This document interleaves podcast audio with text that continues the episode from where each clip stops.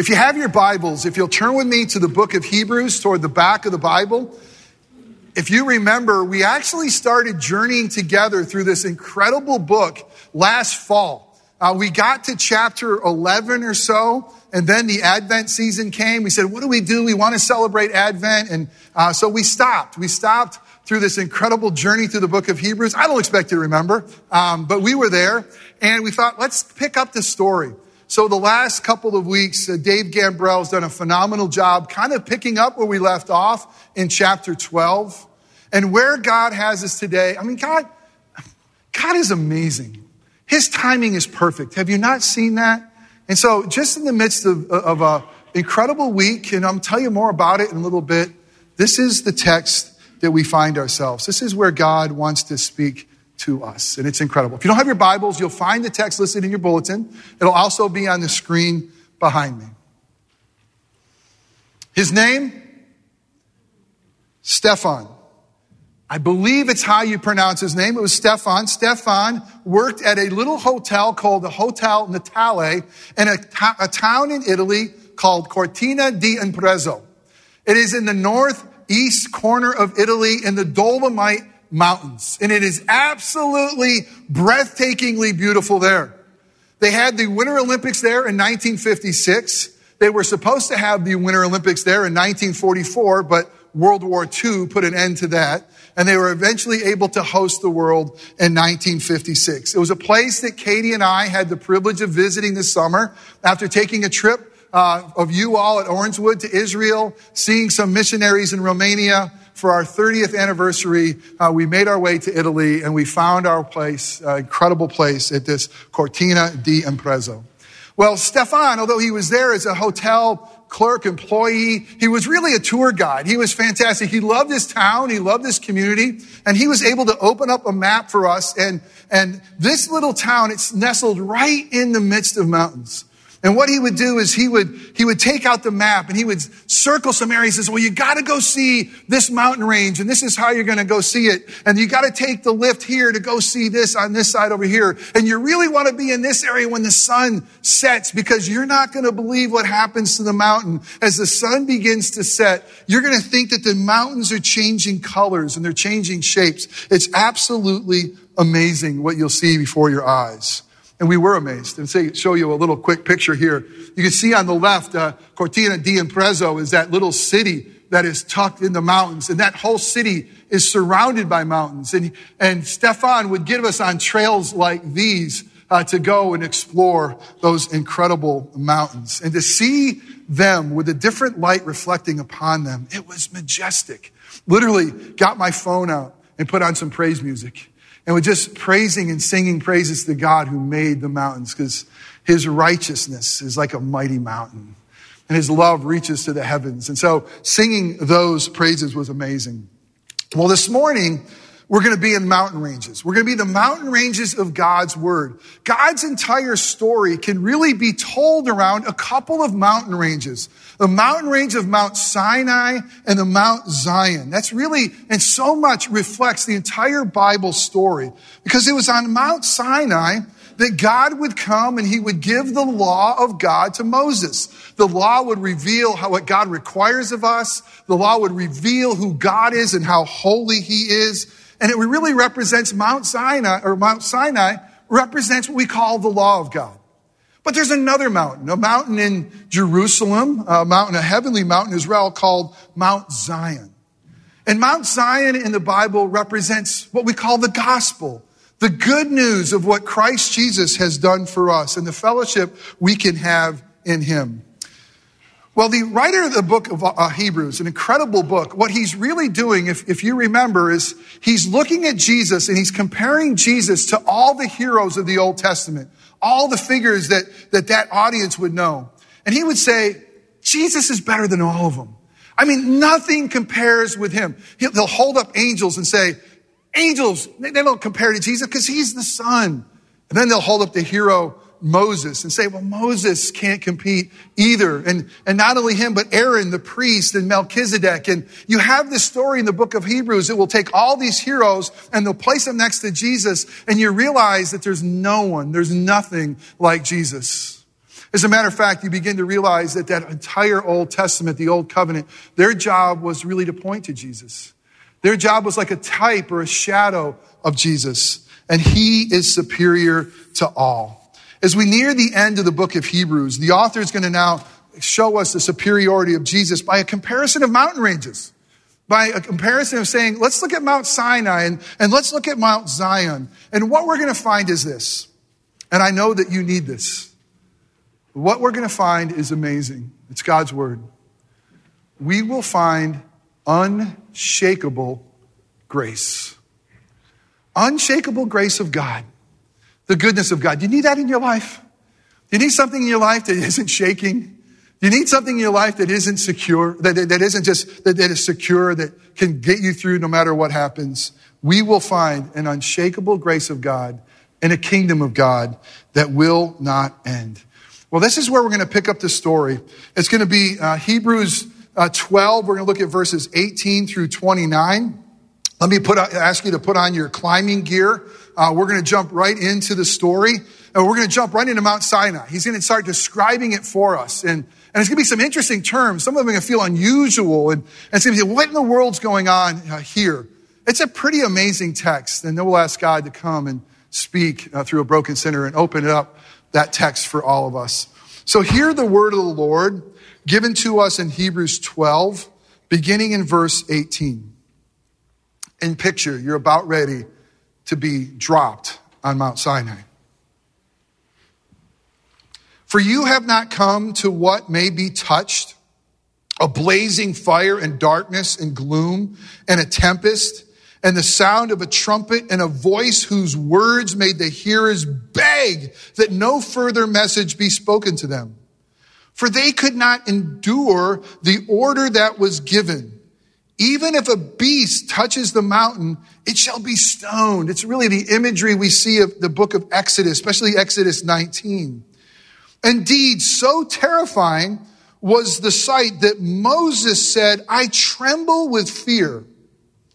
But you have come to Mount Zion and to the city of the living God, the heavenly Jerusalem, and to innumerable angels in festal gathering and to the assembly, the Greek word there is ecclesia, the church, the called out ones of the firstborn who are enrolled in heaven to the God, to God, the judge of all, and to the spirits of the righteous made perfect, and to Jesus, the mediator of a new covenant, and to the sprinkled blood that speaks a better word than the blood of Abel. See that you do not refuse him who is speaking.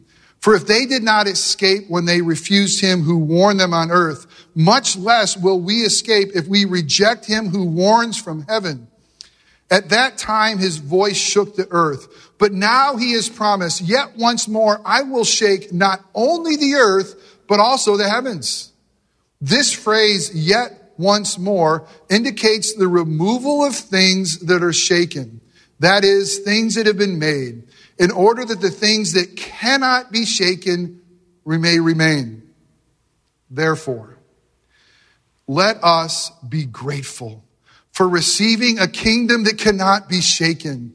And let us offer to God acceptable worship with reverence and awe, for our God is a consuming fire. The word of the Lord. Thanks be to God. Let us pray together. Oh, Father God, your word clearly tells us that you are a consuming fire. Oh God, in your grace and mercy, would you use that fire to shine light, the light of Christ, into our darkness? Would you use that consuming fire to, to soften all that is in us that is cold and hard and sinful? Would you use that that fire to melt us and mold us to be more like Christ. Oh God, would you use that consuming fire to take away our dross and our sin and to show us the beauty of our Savior? Oh God, would you give us ears to hear your voice? Would you give us minds to understand your word and these, these mountains that are reflected in this passage? Would you give us hearts that would embrace your truth? And would you give us feet that will walk in a manner worthy of your name on the path that you would have for us, knowing that Jesus, He is the way, He is the truth, and He is the life. Father, the things that I say that are wrong or merely my opinion, may those things fall away and be forgotten quickly. But the things that are said that are true and contain the good news of the gospel, would you use those things to make us more like your Son, our Savior Jesus? And it's in his matchless and precious name that we pray. Amen. If you'd like to follow along with me in your bulletin, you will find an outline as we scale these mountains, as we try to figure out what God's word has for us today. And the first thing we're going to see is this, is we see a tale of two mountains. We see a description of two mountains. We see uh, basically God's word describing to us what these two mountains are like. And the first one is Mount Sinai. The first one represents the law, the place where God would appear, when he would come and he would speak, face to face with his servant, his friend Moses. But look at the description that it says about Mount Sinai when God appeared. There was darkness. There was gloom that covered over the mountain. There was so much fear that when God was speaking, the people were asking him like, please stop speaking. It's, it's terrifying to hear your voice. I mean, can you just speak through us through this guy, Moses? I mean, this place, I mean, it was, it was such the presence of God. It was so fearful that it wasn't even safe for animals to even touch the mountain. This is not what you want to put like in a tourist guide. Come to Mount Sinai, where you will be terrified absolutely to death where your animals or they're not safe. And well, you'll be begging that please, God, stop. What does it do? What is God doing? Why would he, why would he describe it this way? Well, something very important of what God is doing. He's revealing to us who he is in his character. He's revealing that this God, the God who is the God of the Bible, he's a holy God. He is completely without sin. There's no shadow of turning with him. And it shows us the inaccessibility to God on our own, that, that he is holy and we are not. It's reminding us of our, of our sinfulness. It shows us our need of a Savior. The book of Exodus, I mean, really beautifully portrays this, this amazing, holy, consuming fire God. It's the Old Testament. You think, oh my goodness. I mean, wow, is that the same God of the New Testament? Absolutely it is. But what I love about God and His Word is that God can't stop showing mercy. He always will. God can't stop showing grace. He always does. And even in the midst of a book called Exodus and that, that Pentateuch of the law, where we hear this story we're, we're told about this God, God says, I'm going to meet you. I'm going to meet you right where, where, you, where the people are. I'm going to meet you at a place called a mercy seat. It's going to be a special place in a temple in the Holy of Holies. And, and at that mercy seat, I will be found. What I love is that when it describes that mercy seat, when the Old Testament in Hebrew was translated to Greek, it's called the Septuagint. And when they translated that, that phrase, that mercy seat, it, propitiation, covering of sins. It's the same word that Paul uses in Romans 3 25 to say, Where I will meet you is the place where your sins will be covered. Where I will meet you and show you mercy and grace is at a cross and what my son will do for you. But I'm getting ahead. I'm jumping ahead. Um, and we will, we will get more to that. But we'll see God's amazing mercy. A place at the cross where we'll, t- we'll see that Jesus' blood speaks. It speaks better than the blood of Abel. We'll unpack that in just a moment. So that's Mount Sinai. The Bible has uh, Mount Sinai is the law. Uh, it shows us the holiness of God. It shows us what God's will is for us. It's a terrifying place. But there's another mountain, a mountain that soars even higher, a mountain called Mount Zion, the gospel. And it's the complete opposite. A complete opposite feeling. It says it's the place, the city of the living God. It's a place where angels feast. It says it's a place where God is judge over all. But this isn't a judge to be feared. These people are, are saved, they're rescued. This is a judge who's finally going to make all things right. This is a judge who's going to right all wrongs. This is a judge that we long for. And what has he done? He's gathered the assembly. That Greek word, the church. Those who, by God's grace, are born again, who have a relationship with Christ Jesus. And here's how he describes us uh, whose spirits have been made righteous. Let's hit pause. Anybody here feel like their spirit is righteous? But you know what the writer of Hebrews has already told us in Hebrews chapter 10? That through one sacrifice, the sacrifice of Christ Jesus on the cross, listen to this. God has made, perfect tense, God has made forever perfect those he's making holy. So amazingly, this place at the cross, a gracious God is going to say to us that we have in Christ Jesus, wrapped in his righteousness, covered in his blood, we've been made perfect. So he talks about the righteous spirits. He's talking about those in glory, those waiting for that final resurrection of the body. He's talking about those who have been cleansed in Christ Jesus. Oh, what glory we have. But really, what's not only amazing about this is the tense, the Greek tense of this passage. It says that we have already obtained that mountain. We've already obtained it. We've already entered it. You want to say, well, this sounds so future. But again, the Greek text is in the, is in the perfect tense, which means we're there and there's still more blessings to come. We're already in. Jesus came with good news, and here's what he announced the kingdom of God is at hand. There's a kingdom that started, his reign and rule has started. And we can be a part of that by God's grace through faith. We can enter into that. We can already enter into that, that living city where God belongs. We can already be a part of what that, that Mount, Mount Zion. And therefore, because we have a living God who's already perfected our souls in Christ Jesus, who's already working incredible righteousness in our life, who promises more, we have hope. Believer, let me tell you that your citizenship's in heaven. And I don't know what's happening in your life and I don't know what's going on, but there's a mountain that in Christ Jesus we've had access to. And there's blessings there now for each and every one of us, and there's blessings there to come. Well, clearly, this text is not talking about the earthly Jerusalem. I just was there, and I hope someday you'll be able to go to Jerusalem. It's an amazing city. But what always strikes me about Jerusalem is the whole world comes to Jerusalem all the, all the nationalities, but all the religions. And we were in Jerusalem and the Friday when Ramadan was starting, a big uh, festival for the Muslim faith. And we were there, we were, we were going into the gate where the Muslims will typically enter into the walled city of Jerusalem because one of the oldest mosques is right there and they're going into worship. And we were there with thousands who were milling their way into Jerusalem. It's a weird feeling. I'm telling you, when you feel that outnumbered, when you, when you see uh, the, the garb of, of, a, of another religion, and then, you, and then you go to the Western Wall, especially around the Sabbath, and you see the Orthodox Jews, and they're running. They're running to Jerusalem. They're running to the wall. They're running to pray. And you see the Christians who also want to go to the place where, where Jesus walked, the place where Jesus died, the place where Jesus was resurrected. But this isn't talking about an earthly city of God. This is clearly talking about a heavenly city of God where angels feast, a place where we're going.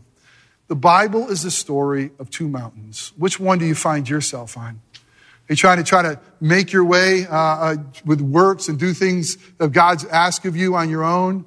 That mountain of Zion? Are you on the mountain by God's, or the mountain of Sinai?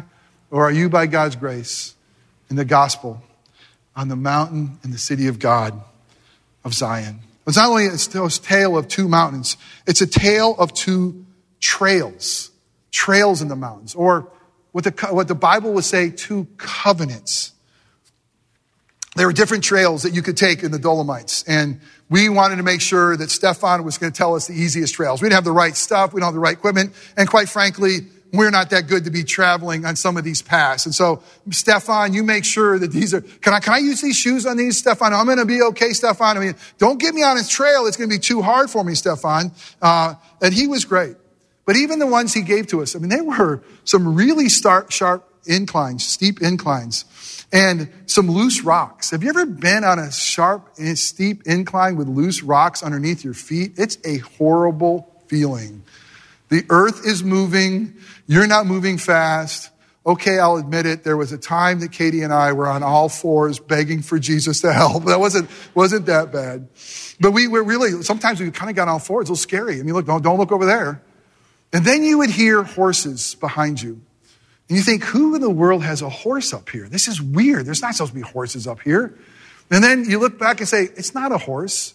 It's some guy or guys, sometimes in packs, sometimes with gals, with mountain climbing gear that have just climbed sheer rocks, that have ropes and all the things that dangle off them, and they run. They sound like a horse running through jingle, jingle, jingle. And they're running on the paths that you're crawling on, you know. And you think, are you kidding me? And you just want to kind of stick your foot out a little bit. Oh, oh, oh, sorry about that. Watch that. Well, you want to make sure that you get on the right trails. And that's what the Bible is going to tell us. The Bible is going to try, describe two trails to follow. And it's, they're, they're a matter of life and death. One trail is going to lead to, to life, and one trail will lead to death. You want to make sure you're on that right trail. Sinai represents what we call a trail or a covenant of works and of law. And it reveals the character of God, and it's basically going to say this for you to live is what you have to do. You have to be holy, you have to follow. Doing is living, obeying the law of God. And disobeying, it leads to death. And God reveals his character and he reveals what he, what he asks us to do. And we know that we've all failed, failed. We've all fallen short. There's not one of us who hasn't sinned in word, thought, and deed, even now. And that leads to death. But the grace of God, the grace of God is you see what God requires of us, God provides for us. And God would even provide another way. He called it the covenant of grace, a covenant of, of the gospel. Where, listen, it's not doing leads to living, but believing leads to living. Believing in what God provided. Believing in God's son. Believing that he was enough. Believing in his sacrifice. Believing that leads to life. Everything else leads to death. But I want you to know this about God. He's not, he doesn't change his mind. It's not like he thought, oh, here's one path. Oh, that didn't work. I'm going to try another one. God's still holy. I mean, somebody had to walk that holy path. I mean, somebody had to, had to scale that mountain. Someone had to do it because God can't change his mind. And God says, these are my requirements. And so you know what he did?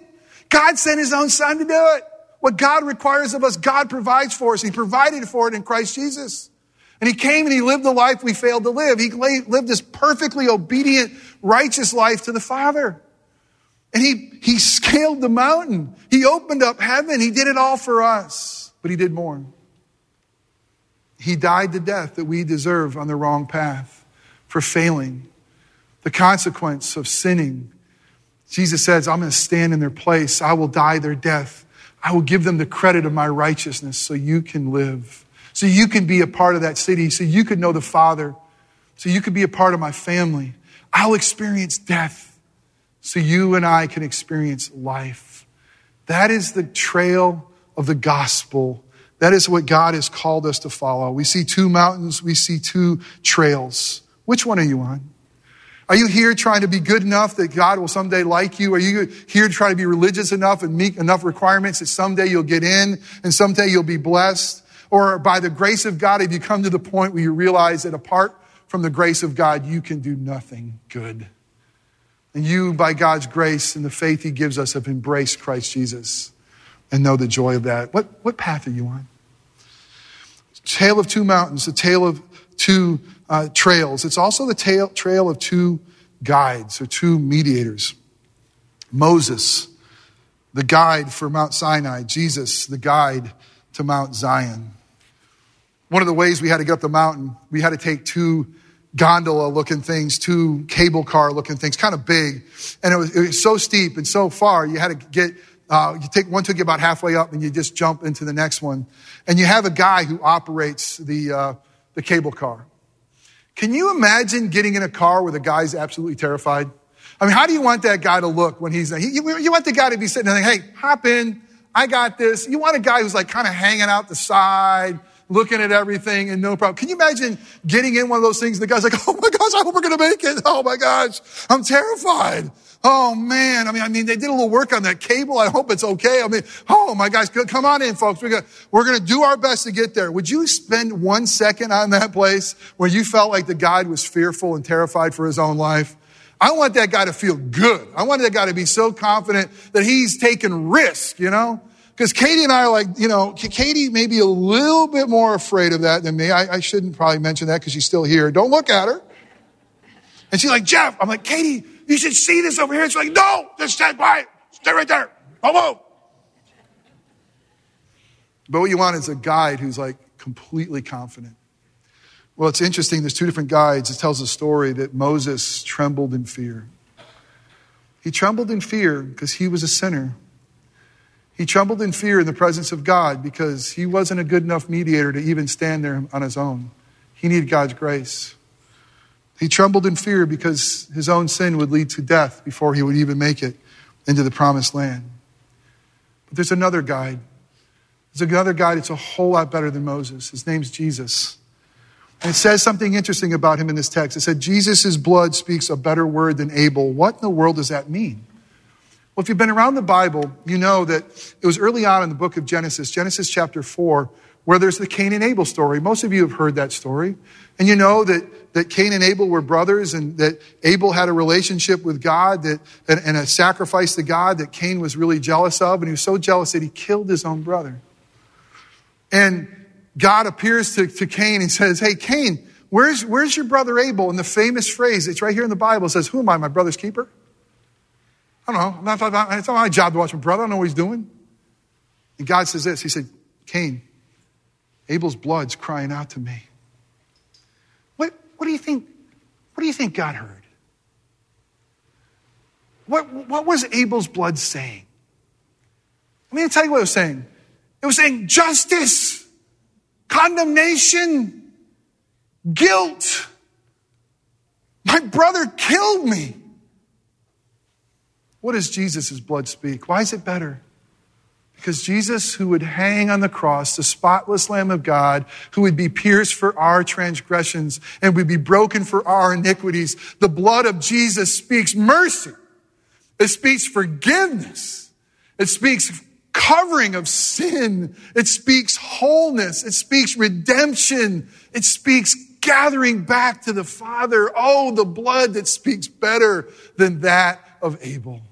Because mercy, mercy, and justice are all met in that blood of Jesus. Condemnation is gone forever. There's no condemnation for those of us in Christ Jesus. What powerful blood is that? That God can look at us and say no condemnation because Jesus' blood speaks over that unbelievable grace of God. He was killed and crucified, buried and resurrected so we could reach that promised land. I think it's why the Gospel of John says in John 1:17 about Moses, well, the law was given through Moses, right there on that Mount Sinai. The law was given through Moses, but grace and truth came through Jesus Christ. You see, it's a tale of two mountains. It's a tale of two trails. It's a tale of two guides. But lastly, it's a tale of unshakable grace. You got to get this unshakable grace. Have you ever been in a season of life where everything you hold dear is just absolutely seeming in turmoil? Have you been at a time in your life where everything is shaking and it feels like literally you're in an earthquake? Everything you hold dear. I'm in that season right now. My mom and dad were supposed to come after the church service last week to come and celebrate Father's Day, but instead on Saturday, my mom, who's already battling Alzheimer's, had a stroke. And seeing her Sunday and then seeing her later in the week, and she's getting worse. And I just got a text between services, not responsive. My sister, who's battled so many times with cancer, it's back. And the last, sermon, the last surgery took 12 hours. And we had to go to New York City and Sloan Kettering to try to find the right doctor that will perform this. And, and not just the cancer that looms over her, the cancer surgery, but it's her trigeminal neuralgia. It was the tumor that she had removed, unrelated to her cancer off her brain, that was pushing against the trigeminal nerve, that, that was removed, hoping to alleviate the pain, but it didn't work. And then they do something called the gamma knife, which they'll shoot radiation into this nerve to deaden the pain, but it didn't work. And if you Google suicide disease, trigeminal neuralgia was what you'll find because the pain is that great. And this, this very week is her doctor was on vacation and her pain was so great. I'm, I'm going to friends in Orlando and say, what can you medicate? What can you do? Found out last night she goes to the hospital. She's so dehydrated just for IV. My life is shaking. Chuck Green's passing, the things that are happening. But this, this passage tells us something really unusual. It says that God Himself, listen, God Himself is going to shake heaven and earth. That God Himself is going to do it. Only, and he's basically saying the only thing that is going to be unshakable is the kingdom of God, and that is the only thing that will remain. Anything that you're holding on to, any hope, anything that you think in this world is going to be solid enough, secure enough for you to place your hope in, it will shake and it will be rattled. And God himself is the one who's going to do it. There's not one relationship that will stand apart from our relationship with him. Everything will be shaken.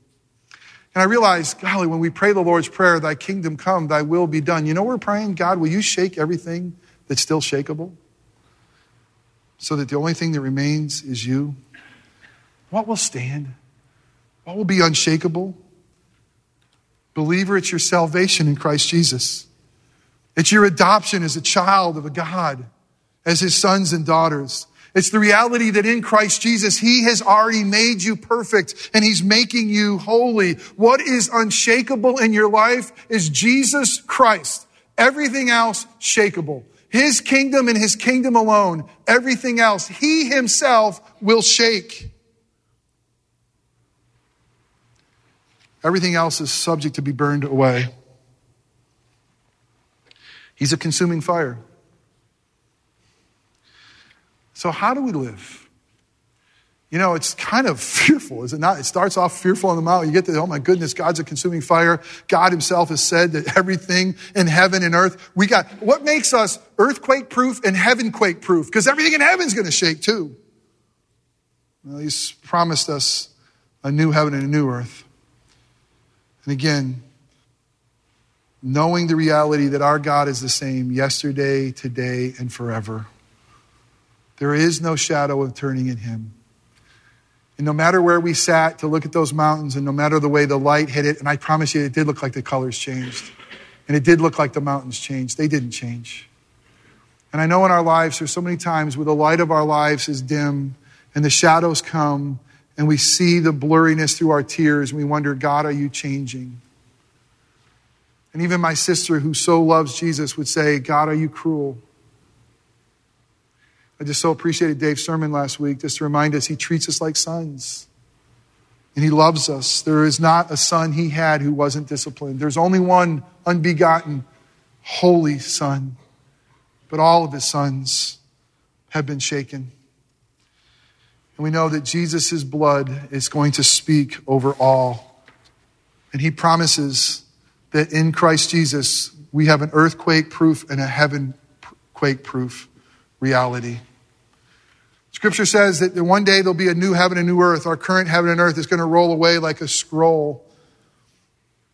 So our hope shouldn't be here in anything here. Scripture will tell us, this passage will tell us that our God is not a tame God. And his character doesn't change. But he loves us enough to treat us as sons. And he's a consuming fire. And he is going to consume all the dross and the brokenness of our life and present us holy and faultless. And for those who don't know him, he's a consuming fire that will destroy. But Jesus has opened up a new and living way. So, what do we do? You get, you get this heavy passage, and here's the results. I love this as we close. He said, Therefore, because of this reality, you got Mount Sinai, uh, you got Mount Zion.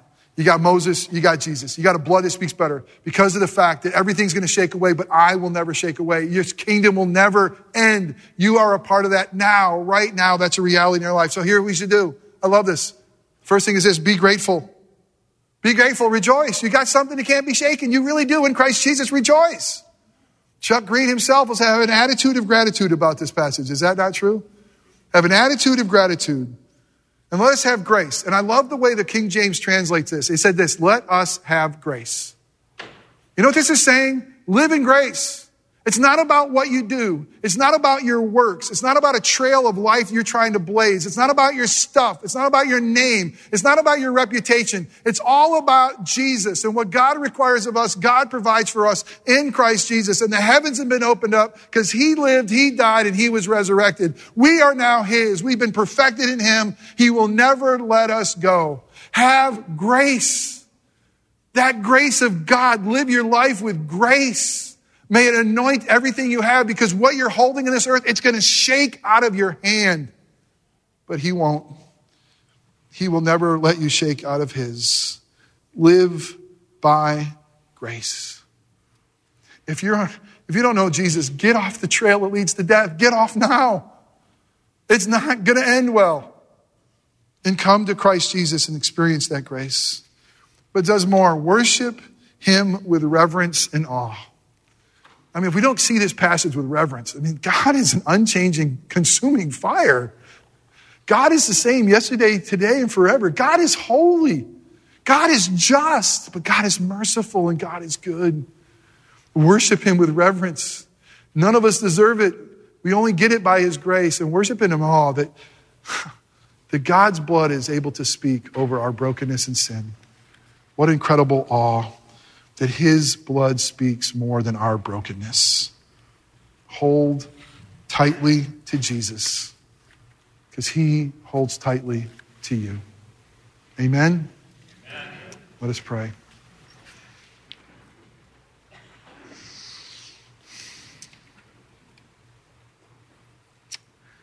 Father God, what grace is ours. That we don't have to fear you the way Moses did, your friend who spoke to you face to face. And God, on our own, none of us come close to Moses. On our own, apart from your son Jesus, your consuming fire consumes us. But incredible through the gospel is the story of the tale of these two mountains. That the fear of Mount Sinai has been eclipsed by the grace and glory of Mount Zion. That the fear of Moses has been replaced by the grace of Jesus and the one whose blood speaks better than the blood of Abel. That the blood of Christ is what defines me and what defines us. And the blood of Jesus is going to have the last word.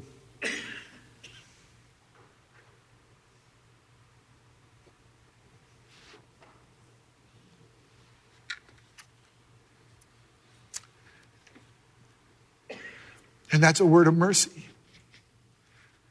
And that's a word of life. And that's a word of grace. We thank you for a guide named Jesus who's opened up the heavens for us. And that somehow, mysteriously, we've already arrived, and yet there's more to come.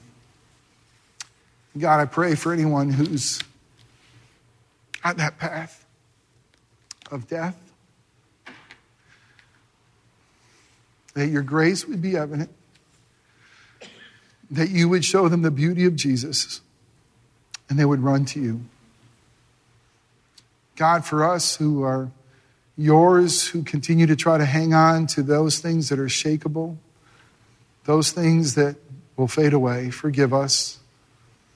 And God, fix our eyes upon Jesus, the author and the perfecter of our faith who for the joy set before him would endure the cross. And we thank you that when heaven and earth shakes, in Christ Jesus, we are safe.